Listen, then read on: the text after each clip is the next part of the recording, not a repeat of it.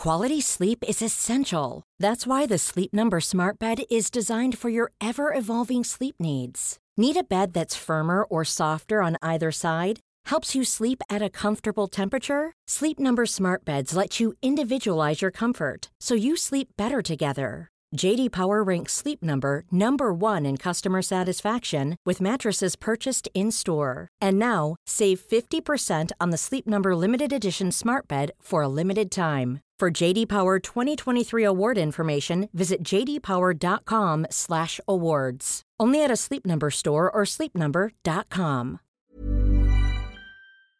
Allô Internet, on se retrouve aujourd'hui pour une vidéo paranormale. Euh, ça fait longtemps, euh, c'est ma vidéo d'Halloween de cette, euh, de cette année. Je suis vraiment contente, puis je pense que c'en est une bonne.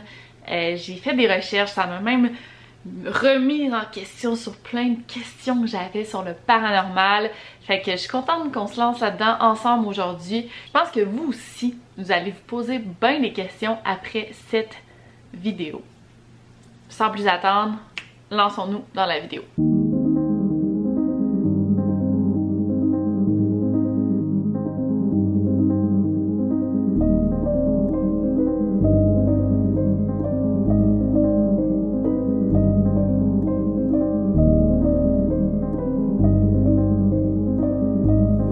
Podcast Over and Out.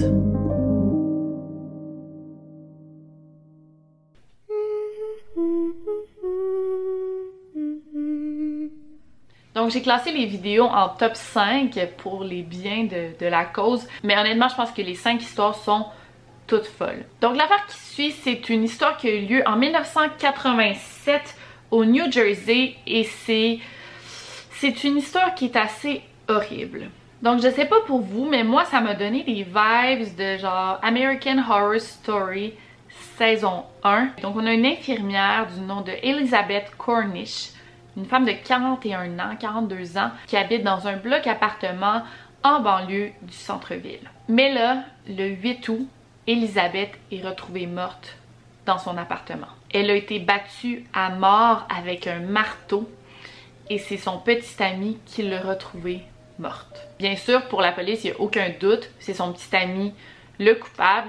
Pour deux raisons. Premièrement, ben, c'est le conjoint, c'est souvent lui qu'on va avoir le plus de doutes. Deuxième raison, c'est lui qui l'a retrouvé. Donc, c'est le suspect numéro un dans l'affaire. Mais pour la famille d'Elisabeth, non, pas du tout. En fait, pour eux, c'est impossible que le conjoint d'Elisabeth ait pu faire ça. C'est là que la sœur d'Elisabeth fait appel à une médium, Nancy Weber, pour qu'elle l'aide à trouver le véritable coupable dans la mort d'Elisabeth. Nancy Weber était déjà connue des policiers pour son travail, donc ils l'ont carrément amenée sur la scène de crime pour qu'elle puisse sentir l'énergie du meurtre pour voir si elle pouvait aider les policiers dans l'enquête. Et c'est là qu'elle a dit que le coupable n'était pas le conjoint d'Elisabeth, mais que le tueur en fait était l'homme qui vivait au-dessus de l'appartement d'Elisabeth. Elle a donc donné une description approximative de qui elle pensait était le tueur. Et cette description était un match parfait avec le voisin du déçu, un certain John Seymour Reese Jr., un fermier de 33 ans. I looked upstairs and I saw a shadow and I thought that's the killer. He was going upstairs. He lives there. I pointed upstairs and said, The killer lives upstairs. I said, His first name's John, and last initial R. She gave me the name John, and she gave me the initials JR. La police a bien sûr interrogé cette nouvelle personne d'intérêt qui a pu fournir un alibi durant les heures du meurtre d'Elisabeth. Donc ils ont dit, ok, ben c'est pas lui. Mais Nancy Weber, la médium, était comme, non, non, je suis persuadée que c'est lui, je suis sûre à 100% que c'est lui. Elle poussait les policiers à continuer à enquêter sur cet homme. Et en plus de ça, elle disait qu'Elisabeth s'était pas fait tuer l'heure qu'on disait, mais 4 heures plus tôt. Étonnamment, les policiers lui ont fait confiance, sont allés vérifier avec le coroner qui lui regardait ses papiers, bon je sais pas qu'est-ce qu'il a fait exactement, mais en effet, il s'était trompé et Elisabeth était morte 4 heures plus tôt. Donc il s'était trompé réellement et la médium avait raison, ce qui voulait dire aussi que John Reese, le voisin du déçu, n'avait plus d'alibi. John Reese a finalement avoué le meurtre. Euh, il a dit aussi comment ça s'était passé. Il est entré dans l'appartement d'Elisabeth. Euh, il lui a attaché les mains, lui a mis un bandeau sur les yeux et il l'a agressé sexuellement pour finalement la battre à mort avec un marteau. John Reese a été envoyé à la prison à vie et tout ce dénouement a été possible grâce à Nancy Weber, la médium, parce que sinon, il aurait peut-être envoyé un innocent en prison. Noreen Renier est une médium assez connue aux États-Unis. Elle est très talentueuse et elle est reconnue pour ses dons de médium. Même que dans les années 80, elle était invitée par le FBI pour donner des conférences où elle discutait de ses dons et les, enquêteurs lui posaient des questions. Elle racontait un peu comment ça se passait quand elle avait des visions. Même que durant l'une de ses conférences devant des agents du FBI, elle prédit l'assassinat du président Reagan plusieurs mois avant que ça l'arrive. Et quand c'est arrivé, ben là, ça a comme confirmé ses dons. Et là, les agents du FBI, le FBI, la prenaient encore plus au sérieux. C'est en 1996 qu'on a fait appel à ses dons pour une disparition irrésolue. Le 23 mars 1994, on a Norman Lewis de 76 ans qui disparaît de sa ville à Williston en Floride. Et ce qui est mystérieux là-dedans, c'est que le vieil homme est disparu avec son pick-up et disparaître dans une ville comme Williston, une petite ville où tout le monde se connaît, ça épaissit le mystère. Et là, les policiers étaient un peu frustrés parce qu'il y avait aucun lead pour faire avancer l'enquête. Il n'y avait rien qui bougeait, il n'y avait rien. Puis la famille, ben, il y avait quand même espoir de retrouver Norman Lewis, euh, leur père, leur grand-père, mais les policiers, il y avait comme aucune information à leur donner. Et pour retrouver le vieillard, il y avait eu quand même des grosses battues qui avaient été faites, euh, des battues avec plusieurs volontaires, des centaines de volontaires. Il avait fait appel à des équipes euh, canines, des canine units, des hélicoptères. On avait fouillé des mines, euh, des lacs, des, des rivières mais rien. Et là, c'est deux ans plus tard, en 1996, qu'il y a l'un des enquêteurs a assisté à une conférence donnée par Noreen Renier et il a vraiment vraiment été impressionné par ses dons. C'est là qu'il décide, avec l'autorisation de la famille bien sûr, de faire appel à ses dons pour retrouver Norman Lewis. Donc qu'est-ce qu'on a fait pour commencer? On a amené une chaussure qui appartenait à Lewis, on l'a amenée à Noreen pour qu'elle puisse sentir l'énergie de la personne à travers la chaussure. Elle, elle dit que contrairement à ce qu'on pense, une simple photo ne transmet pas vraiment euh, l'énergie à travers un objet comme une photo mais une chaussure, la personne marche dedans pendant une bonne période de temps, donc ça transmet vraiment une bonne énergie. Et en effet, dès qu'elle a tenu la chaussure entre ses mains, c'est là qu'elle a eu plein de flashs, plein d'images. Elle a vu Norman Lewis qui tombait en bas d'une colline. Et là, elle voyait Norman coincé dans son pick-up qui était comme entouré de végétation. Elle voyait aussi une pile de briques, un pont et un chemin de fer. Elle a aussi vu des nombres 45, 21 et 22. Geometry zero. Okay. Find the house. Okay. Go, go, go, go, go. Maybe four, maybe five. Okay. Uh, if it's 45 miles, if it's 4.5 miles, I don't know, but there's a very, uh, uh I want to go, I want to go to my left, I want to go to nine, I want to go to nine, Um, and it looks like it, uh, I feel 45, uh, 45 degrees, 45, uh, 45, and, and you know how they, they have that little baby circle up there? Okay. Bees down there. You're looking for what, an H and a 45? Yeah. One point or one one point two one. Uh, I see two two I. Okay. What do you get? Very strong H. Huh.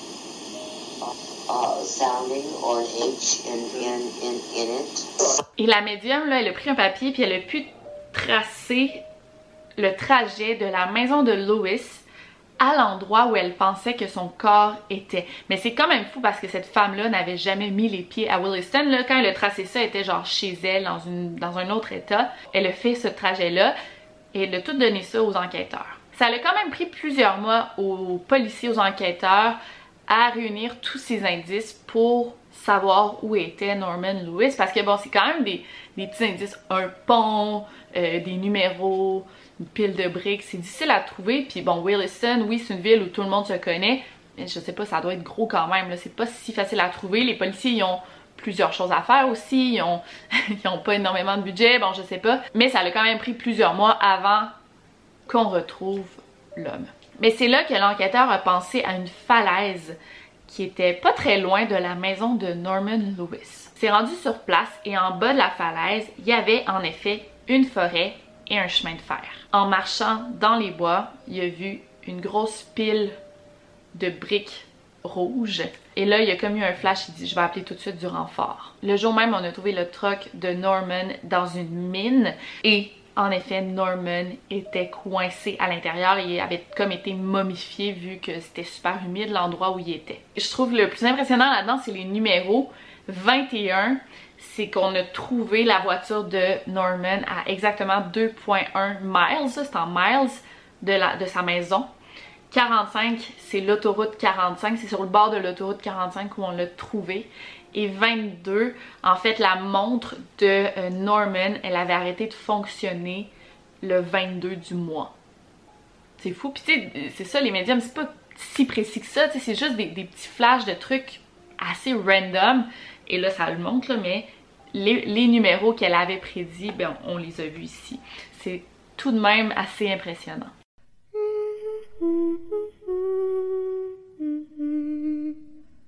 Maintenant, je vais parler d'une médium qui est capable d'entrer en communication avec les morts, donc Christy Robinette. En 2004, euh, Christy Robinette, elle dormait dans son lit euh, paisiblement quand le fantôme d'une jeune femme de 20 ans est apparu devant elle pour lui demander de résoudre son meurtre. Ashley Hawley, elle avait disparu de sa ville natale, Columbus, Ohio, et on l'avait jamais retrouvée. Donc une nuit, Christy, la médium, se réveille, il y a une fille devant elle qui dit qu'elle a été assassinée et qu'elle a besoin d'aide. Et comme Christy le raconte, elle le sait tout de suite quand ce sont des esprits qui lui parlent car ils sont plus comme translucides, transparents et ils ont un ton genre grisâtre. Ashley était dans un genre d'esprit de vengeance, ce qu'on peut comprendre. En fait, elle voulait absolument qu'on retrouve ses restes et qu'on envoie le coupable derrière les barreaux soit son petit ami qui l'avait tué. Et là, durant les années qui ont suivi, Ashley visitait Christy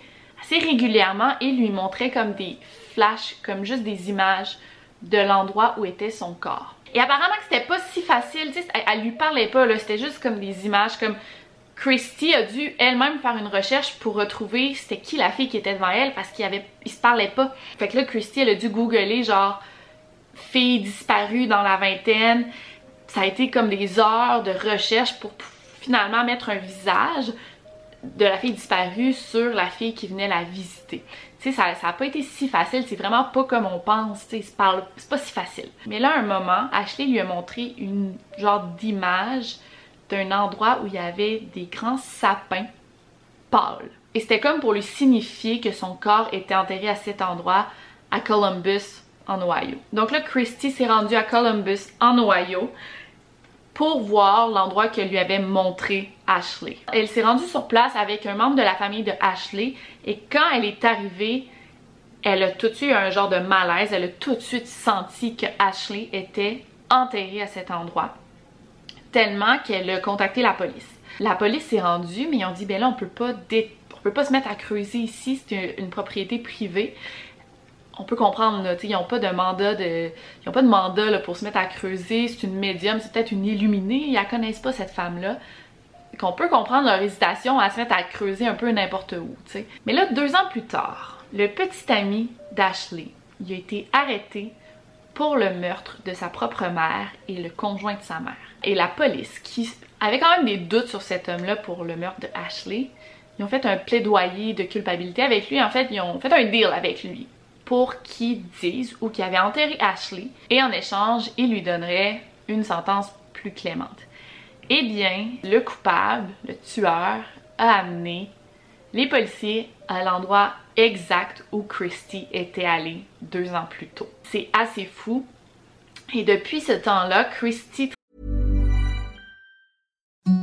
the softest sheets you've ever felt. Now imagine them getting even softer over time. That's what you'll feel with Bowl and Branch's organic cotton sheets. In a recent customer survey, 96% replied that Bowl and Branch sheets get softer with every wash. Start getting your best night's sleep in these sheets that get softer and softer for years to come. Try their sheets with a 30-night guarantee. Plus, get 15% off your first order at bowlandbranch.com. Code BUTTERY. Exclusions apply. See site for details. Quality sleep is essential. That's why the Sleep Number Smart Bed is designed for your ever evolving sleep needs. Need a bed that's firmer or softer on either side? Helps you sleep at a comfortable temperature? Sleep Number Smart Beds let you individualize your comfort so you sleep better together. JD Power ranks Sleep Number number 1 in customer satisfaction with mattresses purchased in-store. And now, save 50% on the Sleep Number limited edition Smart Bed for a limited time. For JD Power 2023 award information, visit jdpower.com/awards. Only at a Sleep Number store or sleepnumber.com.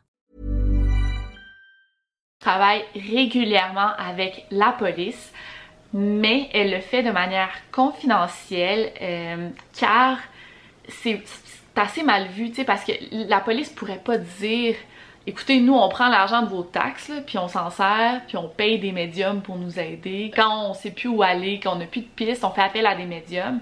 Fait qu'ils le disent pas ouvertement. Apparemment, ça c'est ce que j'ai lu, ils disent pas ouvertement qu'ils font appel à des médiums, mais ça arrive. Et Christy euh, Robinette, la médium, elle travaille régulièrement avec les policiers.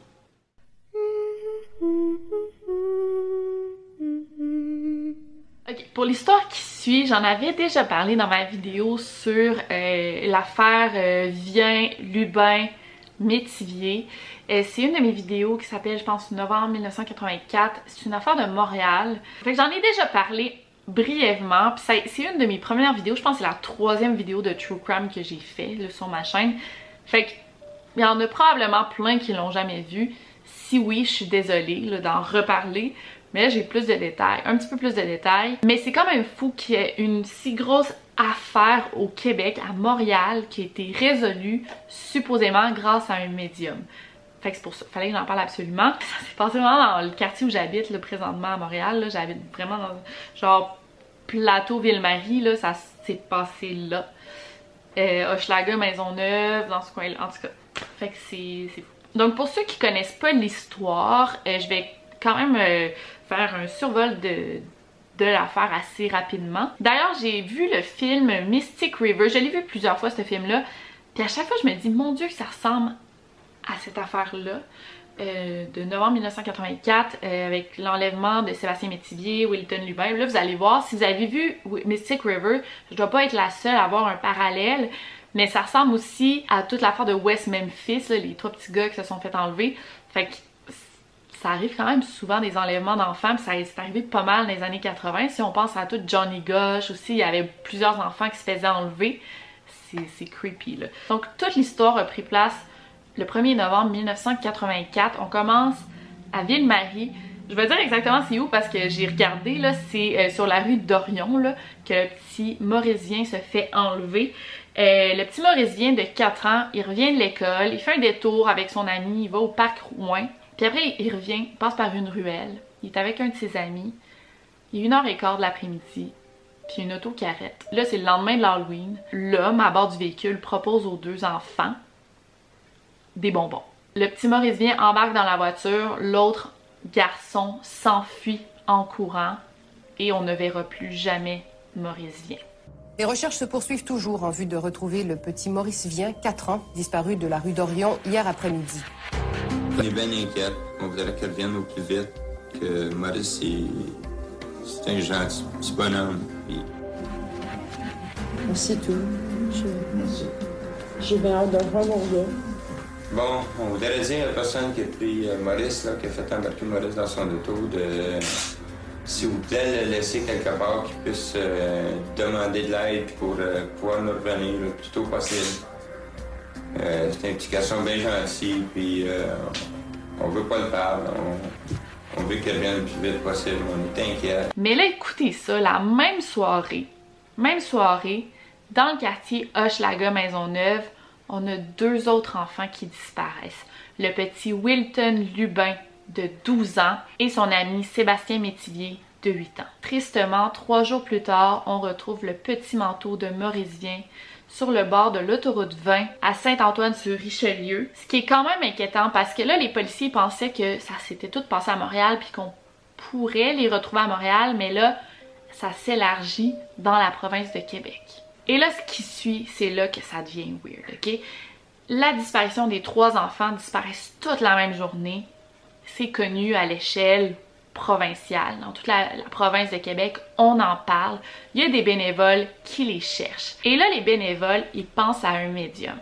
Un homme d'affaires de la rive nord, Monsieur X. Monsieur X, un an auparavant, en 1983, il avait aidé les policiers à résoudre un autre meurtre. En août 1983, à Drummondville, il y a la petite Mélanie Decamp, de 5 ans, qui disparaît de son terrain de camping au parc des Voltigeurs. Monsieur X, qui a toujours voulu garder l'anonymat encore aujourd'hui, lui a des dons de médium. Et selon lui, la fillette est à 7 km du parc des Voltigeurs. Les policiers ne l'écoutent pas vraiment, ils disent non, non, c'est sûr qu'elle est ici dans, dans les boisés. Ils continuent à chercher dans les boisés. Finalement, il avait raison, Mélanie Decamp est retrouvée à 6,7 km de l'endroit où elle a disparu. On l'a retrouvée attachée à un arbre. Euh, bon, elle avait ses chaussettes dans la bouche. C'était vraiment horrible. Puis il avait très bien décrit aussi son tueur. C'est un homme qui avait euh, une déficience intellectuelle qui l'a tué. Euh, bon, ça c'est un autre meurtre complètement horrible. Mais cet homme-là était connu des bénévoles parce qu'il avait déjà aidé à trouver la petite Mélanie Decamp. Donc pour revenir à l'affaire des trois garçons disparus, des bénévoles se rappellent de Monsieur X, font appel à Monsieur X. Donc il est rencontré par un policier de la SQ, la Sûreté du Québec, ainsi qu'un hypnothérapeute. Et là, on le place sous hypnose. Donc à distance, Monsieur X est capable de dire ce qu'il voit. Apparemment qu'il va jamais sur les lieux du crime ou sur les lieux. Il fait toujours ça à distance. Donc on est le 6 novembre. Il voit un enfant s'amuser avec un homme. Il voit une route de campagne, un chemin de fer ainsi qu'une maison délabrée. Et euh, c'est euh, à Saint-Antoine-sur-Richelieu. Suite à ces indications, la même journée, on va au 156 rue Monseigneur Gravel et on trouve une maison qui est pas délabrée tellement, c'est une maison en construction. Et là, on trouve euh, le petit corps mutilé de Maurice Vien. il était comme dans un trou dans le plancher. Et là, je vous épargne les détails, mais il a été vraiment, été battu à mort. Et ce qui est fou là-dedans, c'est que après ça, après la découverte, Monsieur X, il a quand même été suspecté dans l'affaire. Parce qu'il n'y a pas eu vraiment de, registre de cette conversation entre les policiers et Monsieur X. Normalement, ça devrait être enregistré, ça devrait être filmé, il devrait avoir un rapport qui a été fait de ça, mais il n'y a, a, rien qui a été fait de tout ça. Fait que ça, c'est bizarre un peu. Mais oui, il a été suspecté. Lui, il a senti qu'il a été suspecté dans l'affaire. Il a pas aimé ça. Et je pense que suite à ça, il a pu accepter d'aider les policiers avec des affaires de disparition ou de meurtre parce que, ben tu sais, t'aides les policiers, puis après on te suspect. puis c'est correct aussi, on peut comprendre que les policiers aient eu euh, des doutes face à lui qui dit exactement il est où le corps, on peut comprendre. Mais lui, bon, faut qu'il soit sur ses gardes, puis on comprend ça aussi. Moi, je voyais des choses à Saint-Antoine-du-Richelieu. Des choses très, très, très brutales. Euh, je voyais le corps de l'enfant. Euh, je voyais la maison aussi. C'était épouvantable. Euh, C'était épouvantable à voir. Fait que je leur ai dit, faites une chose, parce que moi, je, ne vais pas sur les lieux du crime jamais. Fait que j'ai dit, là. Juste pour faire un petit dénouement dans l'affaire, le petit euh, Wilton Lubin, lui aussi, a été retrouvé mort le 12 décembre et Sébastien Métivier est toujours porté disparu.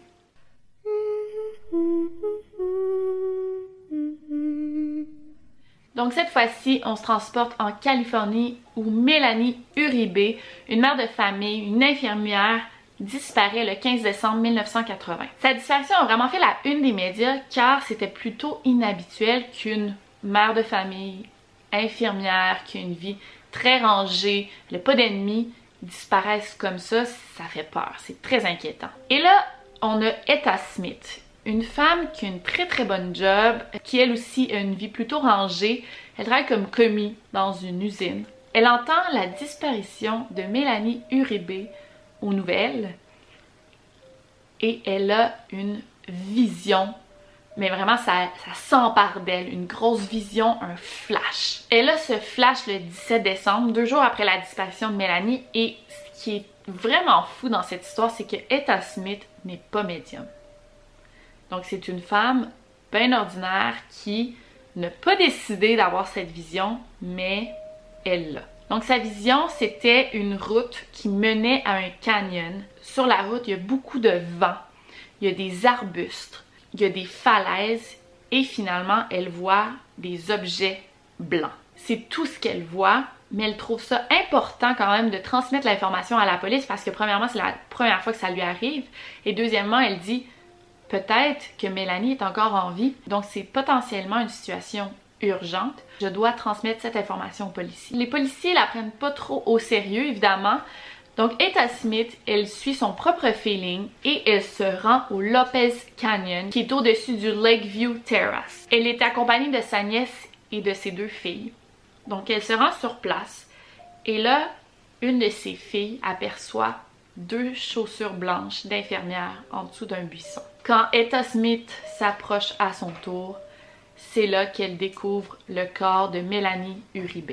La femme avait été cambriolée, violée et battue à mort. Mais là, écoutez ça, la pauvre euh, Etta Smith, suite à sa découverte, bon, elle appelle la police, blablabla, elle est arrêtée et envoyée en prison. Mais on peut comprendre, là, tu sais, c'est la, femme, elle, découvre le corps, elle, se rend en police, elle dit, il est là le corps, c'est elle qui le découvre. On peut comprendre les doutes. Mais là, en prison, pendant 24 heures, elle est un peu torturée.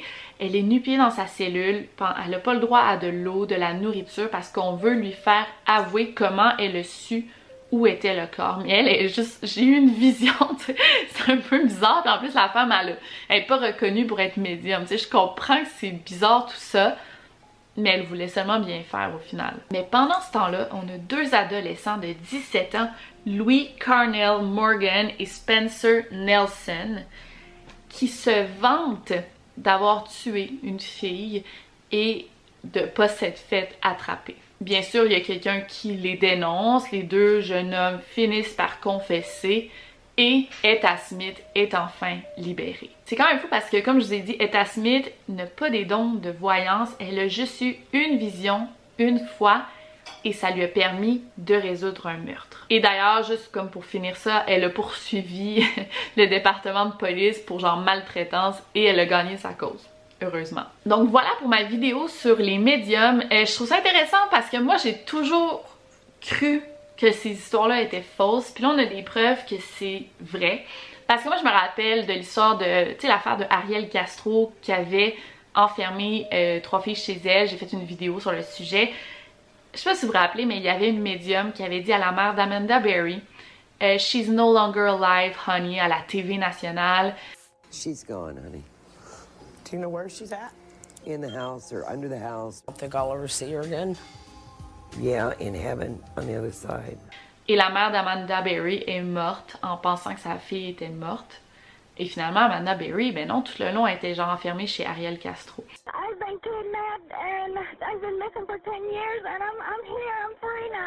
Fait que moi, je pense qu'il y a beaucoup de charlatans dans le métier, là, si je peux dire que c'est un métier. Il y a beaucoup, beaucoup de charlatans chez les médiums qui, câlinent, ils profitent du pauvre monde. Moi, je pense pour dans tous les médiums, il doit y avoir 80% des médiums que c'est des charlatans. Puis il y en a peut-être un 20% qui disent la vérité puis qui ont des vrais dons mais c'est poche parce que tous les charlatans, ils font fausse presse, mauvaise presse aux vrais qui veulent réellement aider. Donc euh, j'ai aimé euh, faire des recherches sur ça parce que ça m'a fait un peu changer mon idée puis mes préjugés sur les médiums. Et sinon, euh, moi je m'en vais en France, ben, en Europe pour 17 jours exactement.